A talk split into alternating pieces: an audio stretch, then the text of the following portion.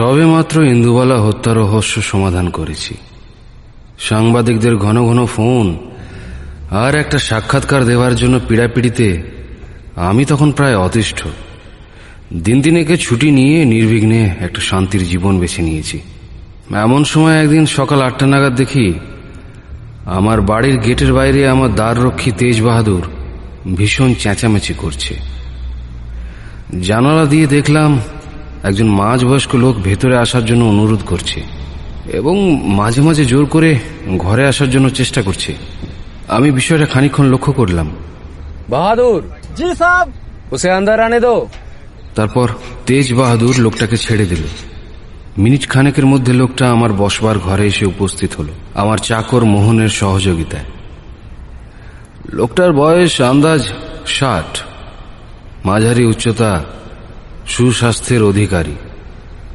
পরনের পোশাক বেশ রুচিসম্মত। মাথায় কাঁচা পাকা মেশানো লম্বা লম্বা চুল। সমস্ত মুখ জুড়ে দাড়ি গোপ ছড়ানো। চোখে মোটা ফ্রেমে চশমা। এসেই আমাকে নমস্কার জানিয়ে বললেন, নমস্কার। আপনি মিস্টার হ্যাঁ বসুন বসুন। Thank you thank you thank you বলুন কি দরকার আমার সঙ্গে? আসলে আপনার অনেক নাম শুনেছি। কাগজে আপনার সুখ্যাতিও পড়েছি কিন্তু চেহারা দেখিনি কোনোদিন। তাই ঠিক আছে ঠিক আছে। বলুন ব্যাপারটা কি বলুন? আমার নাম রামকৃষ্ণ মল্লিক। থাকি ওই বেলঘরিয়ার একটা ভাড়া বাড়িতে। বাপ ঠাকুরদার আমলে বেশ বড় মাপের রঙের ব্যবসা ছিল। তাদের রেখে যাওয়া অর্থে আমার কোনো মতে চলে যায়। কিন্তু এখন কথা হচ্ছে এই অবধি বলে মল্লিকবাবু থামলেন। ভদ্রলোক কথা বলবার সময় তার দাঁতের ওপরের পাটির একটা কালো দাঁত আমার চোখে এসে ঠেকছে বারবার। ভদ্রলোক সেটাকে ঠোঁটের আড়ালে লুকিয়ে রাখার চেষ্টা করেও ব্যর্থ হচ্ছেন। এবার গায়ে চড়ানো জহর কোটের পকেট থেকে একটা সাদা খাম বার করে সেটা আমার হাতে দিয়ে বললেন হ্যাঁ গতকাল এটি আমার বাড়ির বারান্দায় পেয়েছি।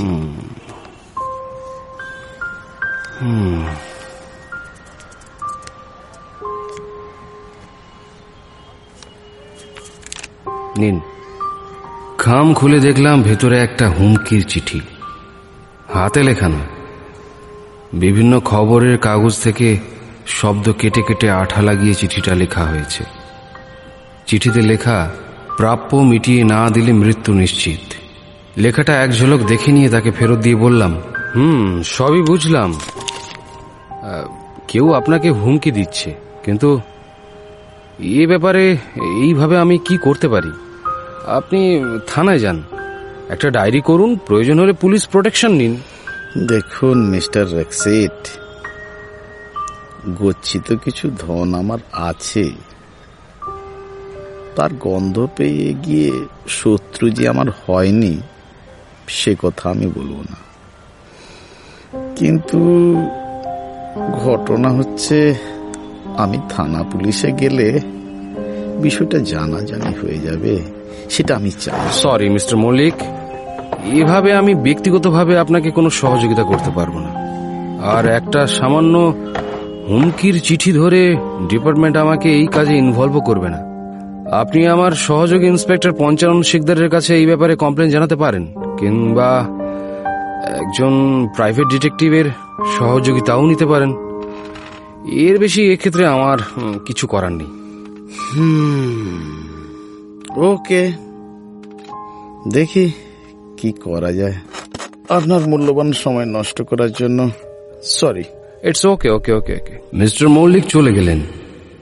দিন তিনেক পর আমি ছুটি কাটিয়ে লালবাজার হেডকোয়ার্টারে ফিরে এলাম।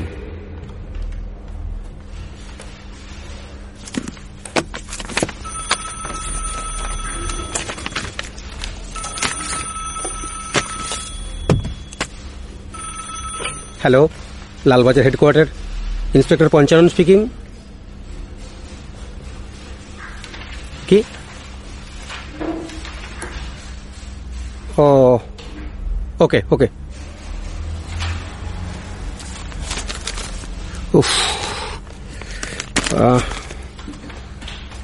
ওই বরং স্যারের কেবিন থেকে একটু ঘুরে আসি। কামিং স্যার এসো হ্যাঁ স্যার। হ্যাঁ আপনিও আজকে জয়েন করলেন আর আজকেই একটা খুন হয়ে গেল। খুন? কোথায়? বেলঘরিয়ায় কে খুন হলো? রামকৃষ্ণ মল্লিক নামের কেউ কি? হ্যাঁ স্যার। আপনি কি ব্যাপারটা জানেন? জানতাম। হ্যাঁ এমন একটা কিছু ঘটতে চলেছে জেনেও। আমার পক্ষে কিছু করার ছিল না। হয়তো ভদ্রলোককে প্রিকশন বিষয়ে যে কয়েকটি বুদ্ধি আমি দিয়েছিলাম তার কোনোটি উনি সিরিয়াসলি নেননি। নইলে এমন কাণ্ড সহজে ঘটতো না। এবার তুমি বলো পঞ্চানন কেসটা কি? কেসটা বলতে ওই বছর ষাটের একজন লোক। শরীর স্বাস্থ্য ভালোই। মাথা ভর্তি ঝাঁকড়া সামান্য পাক ধরা চুল গাল ভর্তি দাড়ি। মাঝারি গায়ের রং। উনি খুন হয়েছেন। আরে চেহারা আমার চেনা। তুমি বাকিটা বলো। স্যার আরে বসো বসো বসো। Okay, sir. লোকটাকে ঠিক ওই বুকের বাম পাশে ক্ষত করে খুন করা হয়েছে। খুনের বেশ কিছু অস্ত্র ওখানেই পড়েছিল, স্যার। কিন্তু ঘটনা হচ্ছে, এই ডেড বডির পাশে তিন ধরনের অস্ত্র পাওয়া গেছে। একটা ছুরি, একটা ধারালো কাঁচি, আর ওই একটা লোহার ছেনি। আর প্রত্যেকটি অস্ত্রতেই রক্ত লেগে আছে। প্রাথমিকভাবে দেখলে মনে হয় ওই সবকটি অস্ত্রের মাধ্যমেই খুনটা করা সম্ভব। লাশটাকে স্যার পোস্টমর্টম করতে পাঠানো হয়েছে এবং অস্ত্রগুলির গায়ে লেগে থাকা রক্ত ওই মৃত ব্যক্তিটির কিনা, আর ফিঙ্গারপ্রিন্ট চেক করতে ল্যাবে সমস্ত রকমের স্যাম্পেল পাঠানো হয়েছে। আর স্যার, এই- হচ্ছে পঞ্চানন লাশের যে কটি ছবি আমার হাতে তুলে দিল, তাতে ওর বয়ান আর ছবি মিলে যায়। এই সেই রামকৃষ্ণ মল্লিক, যে কিনা কিছুদিন আগে আমার সঙ্গে দেখা করতে এসেছিল। এখন চিত হয়ে খাটের ওপর পড়ে রয়েছে। তার বুকের বাম পাশে ক্ষত। দেখেই বোঝা যাচ্ছে খুনি ওর বুকের ওপর বসে ধারালো অস্ত্রটি বসিয়ে দিয়েছে। ছবি দেখা শেষ হলে জিজ্ঞাসা করলাম, খুনের খবরটা কে প্রথম দিল? আগে স্যার ওই বাড়ির মালিক সমর হালদার। ভদ্রলোক তো একেবারে ভয়ে জড়সড় হয়ে পড়েছে, স্যার। বৃদ্ধ মানুষ। তিনি আর তার স্ত্রী উপরতলায় থাকতেন। আর ছেলে মেয়ে সব কর্মসূত্রে বিদেশে থাকে। এখানে সেরম কেউ আসে না। দেখাশোনা করার জন্য একটা লোক রাখা ছিল। আর সেই বাড়ির যাবতীয় কাজকর্মই করে। আর লোকটির নাম হচ্ছে সুজন। তিন বছরের পুরনো কাজের লোক। বয়সটা আন্দাজ চল্লিশ হবে, স্যার। গ্রামে বাড়ি। আর পাকাপাকিভাবে এখন ওই বাড়িতেই থাকে। আর সমরবাবুর বাড়িতেই রামকৃষ্ণ মল্লিক ভাড়াটে হিসেবে উঠেছিলেন প্রায় মাসখানেক হয়েছে। হুম বুঝলাম। সমর হালদার কি রামকৃষ্ণ সম্বন্ধে কিছু বলেছে? খুব সামান্যই। কারণ গাঁঠের ব্যথা নিয়ে তিনি ওই সিঁড়ি দিয়ে ওঠানামা ঠিক মতো করতে পারেন না। মাঝে মধ্যে ওনার সঙ্গে দেখা হতো ওই খাবার টেবিলে, কারণ রামকৃষ্ণ মল্লিকের খাওয়ারের কোনো নির্দিষ্ট সময় ছিল না। এছাড়া কয়েকবার ওনার ঘরে উঁকি দিয়ে দেখেছিলেন মাত্র। আর রামকৃষ্ণ মল্লিক নাকি বাইরে তেমন একটা বেরোতেন না। খুব লেখালেখি করতেন। কিন্তু আশ্চর্যের বিষয় হচ্ছে, গোটা ঘরটাকে সার্চ করে হাতের লেখা এক টুকরো কাগজ পর্যন্ত পাওয়া যায়নি। হ্যাঁ হতে পারে, লোকটা লেখক ছিলেন। হয়তো ছদ্মনামে লিখতেন। আর পাণ্ডুলিপি লেখা কমপ্লিট হয়ে গেছে তাই হয়তো প্রেসে ছাপতে দিয়ে দিয়েছেন। আচ্ছা ঘর থেকে কিছু চুরি গিয়েছে বলে মনে হয়েছে তোমার? কই? তেমন তো কিছু মনে হয়নি। আচ্ছা আমায় একটা কথা বলো তো। সমরবাবু ঘর ভাড়া দেওয়ার সময় কোনো ডকুমেন্টস চেক করেননি মল্লিকবাবুর? ওইখানেই তো ভুলটা করেছেন স্যার। কলকাতার মতো জায়গায় একটা অচেনা লোককে ঘর ভাড়া দিয়ে এখন খুনের জালে জড়িয়ে পড়েছেন। আর ওনার স্ত্রী? ওনার স্ত্রী তো খুব অসুস্থ স্যার। হাঁপানির পেশেন্ট। কথাবার্তা তেমন বলতে পারেন না। দিনরাত ইনহেলার নতুবা ওই নেবুলাইজার টানছেন। ওকে ওকে ওকে পঞ্চানন। সমস্ত রিপোর্ট এলে আমার কাছে নিয়ে আসবে। লাস্টটা আমি একবার দেখব। আর সমরবাবুর বাড়ি আজ বিকেলেই একবার যাব বুঝলে? Okay sir.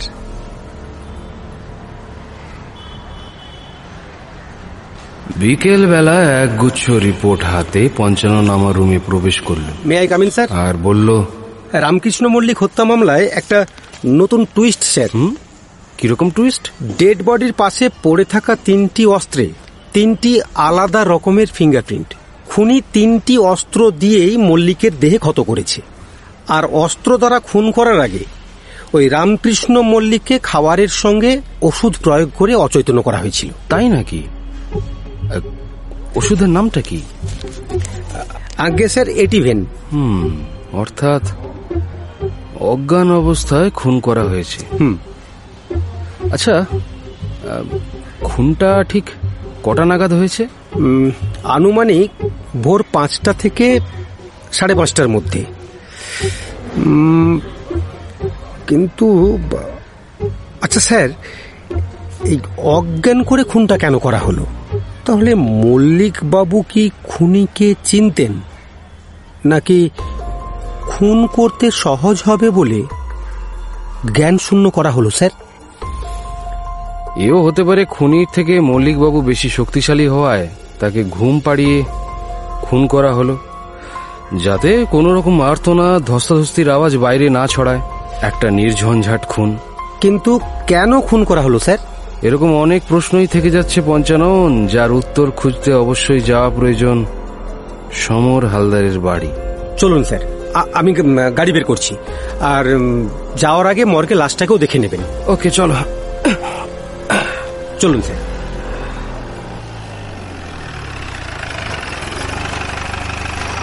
মর্গে পৌঁছে রামকৃষ্ণ মল্লিকের দেহটা দেখতেই সেদিনের কথা বলা মুখটা ভেসে উঠল। আমার সঙ্গে সঙ্গে মনে পড়ল, সামনে ওপরের পাটির কালো দাঁতটার কথা। মনের মধ্যে একটা কৌতূহল জমা হতেই হাতে গ্লাভস পরে মৃতদেহের মুখ ফাঁক করে ভালোভাবে দাঁত চেক করে চুল দাড়ি সব টেনে টেনে দেখতে লাগলাম। পঞ্চানন আমার এই কাণ্ড দেখে বলে উঠল কি করছেন স্যার? মরা মানুষের চুল ধরে টানাটানি করছেন কেন? পঞ্চানন, এর উত্তরটা আমি পরে দেব। এরপর সমর হালদারের বাড়ি পৌঁছে প্রথমেই ঢুকলাম রামকৃষ্ণ মল্লিকের ঘরে।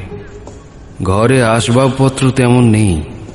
একটা শোবার চৌকি, লেখার টেবিল, আর দরজার পাশে একটা ডাস্টবিন। ঘরে বইপত্র বা এমন কোনো জিনিসপত্র নেই যা দেখে অনুমান করা যায় যে তিনি লেখক ছিলেন। টেবিলের ড্রয়ার টেনে গোটা দুই পেন ছাড়া কিছুই পাওয়া গেল না, যার মধ্যে একটিতে অর্ধেক কালি অবশিষ্ট, অন্যটি নতুন, অর্থাৎ তার লেখার অভ্যাস ছিল সেটা নিশ্চিত, কিন্তু লেখার ডায়েরি বা কাগজ কোথাও নেই। এটা পরিষ্কার যে সেটা সরানো হয়েছে। ডাস্টবিনের ভেতর কিছু খবরের কাগজের দলা পাকানো আর একটা পাউরুটির প্যাকেট। সমস্ত কিছু খুঁটিয়ে দেখার পর পঞ্চাননকে বলি ডাস্টবিনটার খুব ভালো করে যত্ন নিও পঞ্চানন। কোথাও কিছু না পেলে ওখানেই আমাদের ক্লু খুঁজতে হবে। স্যার পঞ্চানন ভ্রু কুচকে জিজ্ঞাসা চিহ্নের মতো মুখ নিয়ে দাঁড়িয়ে থাকলে আমি আবার বলি আচ্ছা প্রথমে বাড়ির চাকর সুজনকে ডেকে পাঠাও। ওর কাছে কিছু জানার আছে। পঞ্চানন সুজনকে আমার সামনে এনে দাঁড় করাল। চলো। তুমি কিন্তু ইদানিং কাজে ফাঁকি দিচ্ছ। আগে না তো স্যার।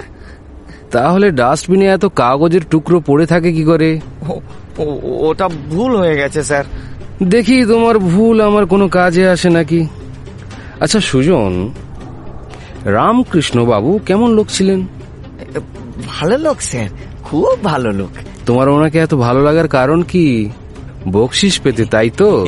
হ্যাঁ স্যার। আসলে রাস্তার সামনের দোকান থেকে কিছু কিনে আনতে বললে আমি এনে দিতাম। তিনি ফিরতি খুচরো পয়সা নিতেন না। আ- আমাকেই দিয়ে দিতেন। বেশ বেশ বেশ। কি কি আনতে দিতেন? আগে স্যার পেন ডায়েরি শুকনো খাবার দাবার এই- এইসব এইসব আর কি। আচ্ছা মরার আগে শেষবারের মতো তিনি কি আর কখন আনতে দিয়েছিলেন তোমাকে? আগে স্যার আগের দিন সন্ধেবেলা একটা পাউরুটির প্যাকেট আনতে দিয়েছিলেন। আর তো ওকে ওকে ওকে। আর তিনি সারাদিন কি করতেন জানো? তিনি তো খুব ভোরবেলা হাঁটতে বেরোতেন। ফিরে এসে শুকনো খাওয়ার দাওয়ার খেয়ে তারপর লিখতে বসতেন। আর তারপর দুপুরের খাওয়া দাওয়া সেরে ঘুম সন্ধেবেলায় আবার লেখা তারপর রাতের বেলা খাবার খেয়ে ঘুম। এইটুকুই যা দেখতাম আর কি। আচ্ছা বাইরে বেরোবার সময় তিনি দরজায় তালা দিতেন না? না স্যার তালা উনি কোনোদিনই দিতেন না। আরে রামকৃষ্ণ বাবুর নাকি অঢেল পয়সা।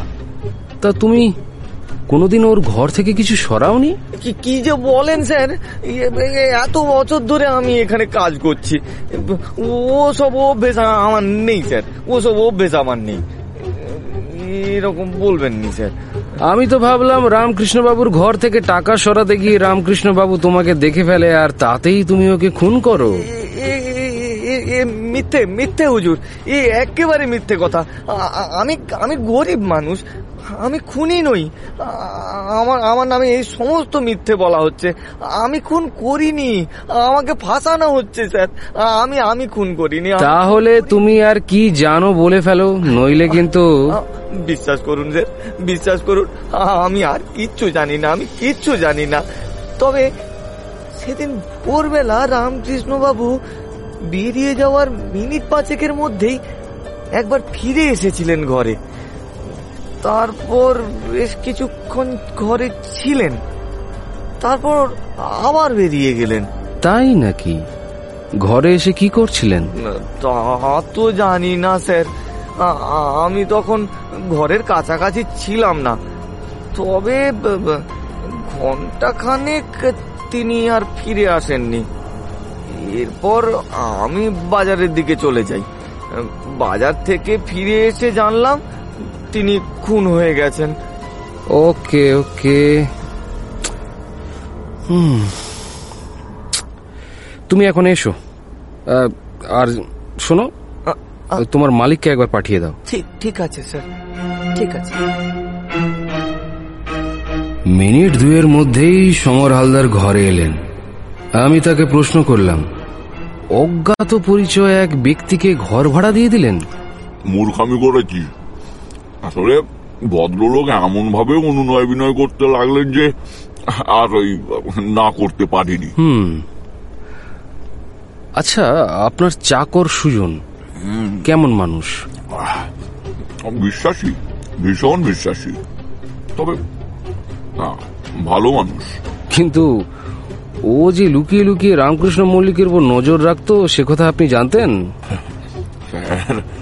ওটা ওর স্বভাব। কিন্তু আহ, ও এই খুনটা করতে পারে বলে এই কথাটা আমি মানি না। তাহলে খুনটা করল কে? আপনি নিশ্চয়ই না। স্যার একজন অপরিচিত মানুষকে নিজের ঘরে আশ্রয় দিয়ে খুনের মতো বোকামি কাজটা নিশ্চয়ই পাগলেও করবে না। তাছাড়া আমার খুন করার মোটিভটা কি বলুন? আপনার স্ত্রী অসুস্থ শয্যাশায়ী সামান্য রোজগারে চিকিৎসার ভার টানতে পারছেন না। তাই আমি যদি বলি, ধনী রামকৃষ্ণ মল্লিকের গচ্ছিত ধন আত্মসাৎ করার জন্যই খুনটা আপনি করেছেন, তাহলে আর আপনার দেওয়া যুক্তি অনুযায়ী সন্দেহটা আপনার উপর থেকে সহজে চলে যাচ্ছে না। রামকৃষ্ণ মল্লিক ধনী। এই কথাটায় আশ্চর্য, স্যার। ওনার গচ্ছিত ধন কেউ দেখলই না, আর উনি নাকি ধনী বনে গেলেন। আমার মনে হয় পুরোটাই না, একটা ধাপ্পা আসলে ওনার সেরকম টাকা করি ছিল না। তবে হ্যাঁ দু একবার এ কথা বলতে ওনাকে শুনেছিলাম। হাল ফেরত আসবে। এ কথার আসল অর্থ কোথাও থেকে টাকা পয়সা উনি হাতাবেন কিনা আমি জানি না। হুম। উনি কারোর সঙ্গে দেখা করতে যেতেন কিংবা কেউ ওনার সঙ্গে দেখা করতে আসতো? না স্যার আর উনি কি কখনো আপনাকে ওনাদের কোনো আত্মীয়ের কথা বলেছিলেন কখনো? এমনিতে তো ভদ্রলোক ছিলেন চাপা স্বভাবে। খুব বেশি কথা খরচ করতেন না। নিজেকে নিয়েই থাকতেন সারাটা দিন। তবে কোনো একবার মুখ ফসকে বলে ফেলেছিলেন। এখানে নাকি ওনার ভাই থাকে। বিখ্যাত কোনো একটা রং ফ্যাক্টরির নাকি মালিক সে। তবে তবে এই কথা সত্য বলে আমার মনে হয় না। কারণ বেলঘরিয়ায় রঙের যে বড় ফ্যাক্টরি তার যে মালিক, যদি সত্যিকারের রামকৃষ্ণ মল্লিকের ভাই হয়, তবে তার এরকম ভাড়া বাড়িতে থাকার মতো দুর্দশা হবে কেন বলুন তো?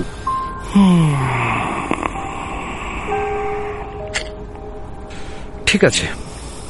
আপনি আসুন। আচ্ছা ঠিক আছে। ধন্যবাদ। পঞ্চানন আসছি স্যার। এই ডাস্টবিনটা একবার ঘেটে দেখো তো। পঞ্চানন আমার কথা শুনে ডাস্টবিনটা উল্টে পাল্টে দেখল।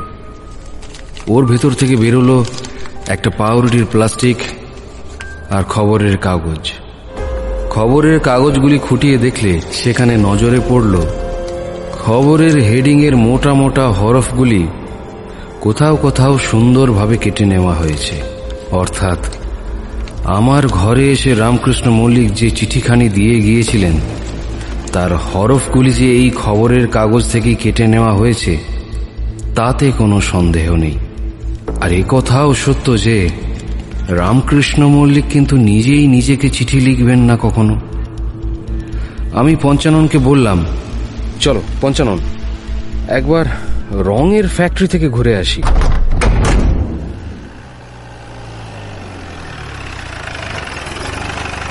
রং ফ্যাক্টরিতে পৌঁছতে সময় লাগল মিনিট দশ। তারপর নিজের পরিচয় দেখিয়ে মালিকের রুমে ঢুকতেই টেবিলে রাখা নেম প্লেটটা আমার চোখে পড়ল। সেখানে লেখা রয়েছে, রাজকৃষ্ণ মল্লিক। ভদ্রলোক হাসি মুখে দাঁড়ালেন। আসুন। আসুন আসুন, স্যার। বসুন বসুন বসুন, স্যার। ওনার অভ্যর্থনা করার সঙ্গে সঙ্গেই আমার মাথায় একটা স্পার্ক খেলে গেল।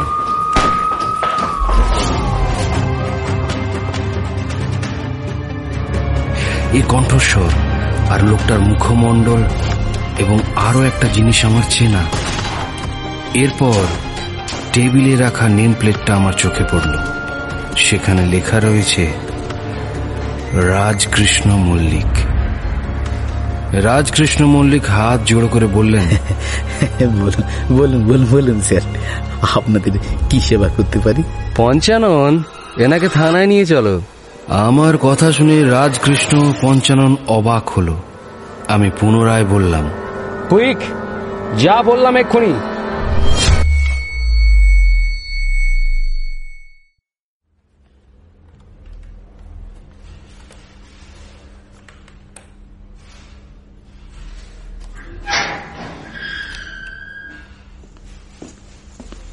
পঞ্চানন আমার আদেশ পালন করল। থানায় ফিরে রাজকৃষ্ণ মল্লিককে লক আপে ঢুকিয়ে আমার রুমে এসে পঞ্চানন প্রশ্ন করল কিছুই তো বুঝলাম না স্যার। কোথা থেকে কি যে হয়ে গেল কিছুই তো বুঝলাম না স্যার। আরে রোস রোস পঞ্চানন তোমার সব প্রশ্নের উত্তর দিচ্ছি।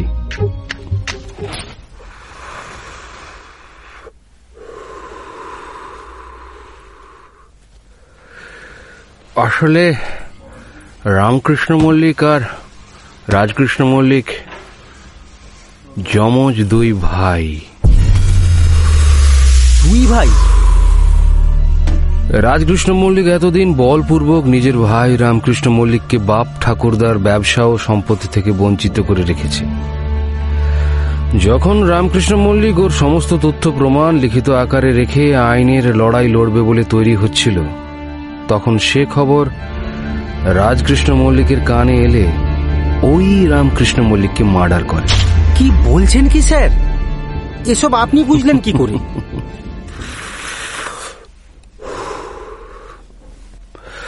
তাহলে শোনো বঞ্চানন মার্ডার করার প্ল্যান করার সঙ্গে সঙ্গে রামকৃষ্ণ মল্লিক নিজের বাঁচার প্ল্যানটাও করে রেখেছিল। হ্যাঁ? রামকৃষ্ণ মল্লিক আইনের রাস্তায় যাওয়ার আগে ভাই রাজকৃষ্ণ মল্লিকের কাছে একটা হুমকির চিঠি পাঠায়। সেটা ছিল খবরের কাগজের অক্ষর থেকে কাটিং করে লেখা। রাজকৃষ্ণ মল্লিক বাঁচবার জন্য সেই চিঠিকেই আশ্রয় করে। দিন তিনেক আগে রামকৃষ্ণ মল্লিকের মতো চুল, দাঁড়ি, চশমা লাগিয়ে আমার কাছে আসে সাহায্যের জন্য। ও ভালো মতোই জানতো খুনের ঘটনা ঘটলে কেসটা আমার হাতেই আসবে। কারণ এই এলাকার খবরের কাগজে আমার যে সুখ্যাতি বেরিয়েছে, সেটা ও জানতো। আমি তখন ওকে কয়েকটা বুদ্ধি বাতলে নাকচ করে দিই। কিন্তু আমি তখন জানতাম না যে ও নিজের ভাইয়ের ছদ্মবেশে এসেছে খুন থেকে নিজেকে লুকিয়ে রাখবার জন্য। তারপর স্যার? বলছি বলছি।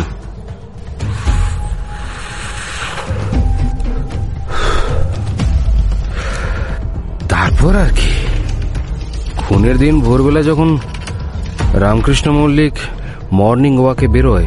তখন নিজের ভাইয়ের ছদ্মবেশ ধরে রাজকৃষ্ণ মল্লিক সমর হালদারের বাড়ি যায়। বলেন কি? তারপর ওর পাউরুটির মধ্যে জ্ঞান শূন্য হওয়ার ওষুধ মিশিয়ে রামকৃষ্ণ মল্লিকের এতদিনের সমস্ত প্রমাণ লিখে রাখা ডায়েরিটি চুরি করে নিয়ে ফিরে আসে। এরপর আসল রামকৃষ্ণ মল্লিক ফিরে এসে শুকনো পাউরুটি খেয়ে জ্ঞান শূন্য হয়ে পড়লে রাজকৃষ্ণ মল্লিক পুনরায় ওই একই ছদ্মবেশে ফিরে এসে খুনটা করে। সুজন ততক্ষণে বাজারে চলে গেছে। সমরবাবু নিচে তেমন নামেন না। নির্ঝঞ্ঝাট ভাবে খুন করে রাজকৃষ্ণ বেরিয়ে যায়। কিন্তু স্যার ডেড বডির সামনে তিন ধরনের ফিঙ্গারপ্রিন্টের হাতিয়ার পাওয়া গেল কেন? আরে ওটাও রাজকৃষ্ণের একটা চাল। পুলিশকে অন্ধকারে রাখবার জন্য ইচ্ছে করেই ওখানে ওসব ফেলে আসে। ও কিন্তু স্যার, আপনি জানলেন কীভাবে ওই রামকৃষ্ণ ও রাজকৃষ্ণ দুজন আলাদা মানুষ যে কিনা ছদ্মবেশ ধরে এসেছে? হুম গুড কোশ্চেন রাজকৃষ্ণ ভাইয়ের মেকআপ ছেড়ে নিজের আসল চেহারা নিয়ে ঘুরে বেড়াচ্ছে, ওতে ওকে সন্দেহ করবার কিছু নেই। কিন্তু সেদিন আমার সঙ্গে দেখা করতে আসার সময় হাজার দাড়ি গোফেও ও নিজের কালো দাঁতটিকে ঢাকতে পারেনি, আর নিজের গলার শটটাও বদলাতে পারেনি। মর্গে আমি রামকৃষ্ণ মল্লিকের দাঁত ফাঁকা করে সেটা লক্ষ্য করেছিলাম। তাই রামকৃষ্ণ মল্লিকের চুল টেনে দেখছিলাম, সেটা ফলস কিনা। যখন দেখলাম দাঁত কালো নেই আর চুলটাও আসল, তাহলে এটা নিশ্চিত হওয়া গেল যে সেদিন যে আমার ঘরে এসেছিল সে আসল রামকৃষ্ণ নয়। অন্য কেউ সেজে এসেছিল। তারপর সমরবাবুর মুখে রামকৃষ্ণ মল্লিকের ভাইয়ের কথা আর রং ফ্যাক্টরির কথা শুনে সন্দেহ আরও গাঢ় হয়। যমজ ভাই থাকলে মেকআপ করে গোয়েন্দার চোখকে সামান্য ফাঁকি দেওয়া যায়। নইলে সম্ভব নয়। আরও একটা কথা মনে হচ্ছে বুঝলে পঞ্চানন? কি কথা স্যার? এই যে রামকৃষ্ণ মল্লিক কখন হাঁটতে বেরোতেন? ফিরে এসে শুকনো খাবার খেতেন, ডায়েরি লিখতেন। এসব খবর টাকার বিনিময়ে নিশ্চয়ই সুজনটা খুনি রাজকৃষ্ণ মল্লিককে দিত। নইলে আগের দিনের সুজনের কিনে আনা পাউরুটিতে অচৈতন্য করবার ওষুধ মেশাতে যাবে কেন? ওকে একবার থানায় নিয়ে এসে রাজকৃষ্ণ মল্লিকের সামনে বসিয়ে জিজ্ঞাসাবাদ করে দেখবে তো। সব সত্য কথা বেরিয়ে আসবে মনে হচ্ছে। সত্যি স্যার? আমারও না ওর প্রতি একটা সন্দেহ ছিল। কিন্তু স্যার একটা কথা বলতেই হবে। আপনার জবাব নেই। কি সুন্দরভাবে কেসটাকে আপনি সলভ করে দিলেন। এটা তো শুধু খুন ছিল না ছিল একটা ধাঁধা ছদ্মবেশের ধাঁধা। ওকে এবার বাকি কাজ তোমার পঞ্চানন। অপরাধীকে নিজের অপরাধ কবুল করিয়ে একটা চার্জশিট তৈরি করে ওকে কোর্টে তোলা। ওসব নিয়ে চিন্তা করবেন না স্যার। গোয়েন্দা ঋষিকেশ রক্ষিতের এই পঞ্চাননই একদম সুযোগ্য চাকরি ওকে পঞ্চানন। আমি তাহলে উঠছি এখন ওকে? বাই।